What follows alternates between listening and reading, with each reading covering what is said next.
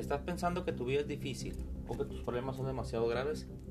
En un día a la vez abordaremos por medio de un cuento, una experiencia o una anécdota esas situaciones de la vida que nos causan dificultades y te darás cuenta que no eres la única persona que le pasan cosas difíciles en su día a día y que muchos han logrado salir de ese bache en el que un día cayeron.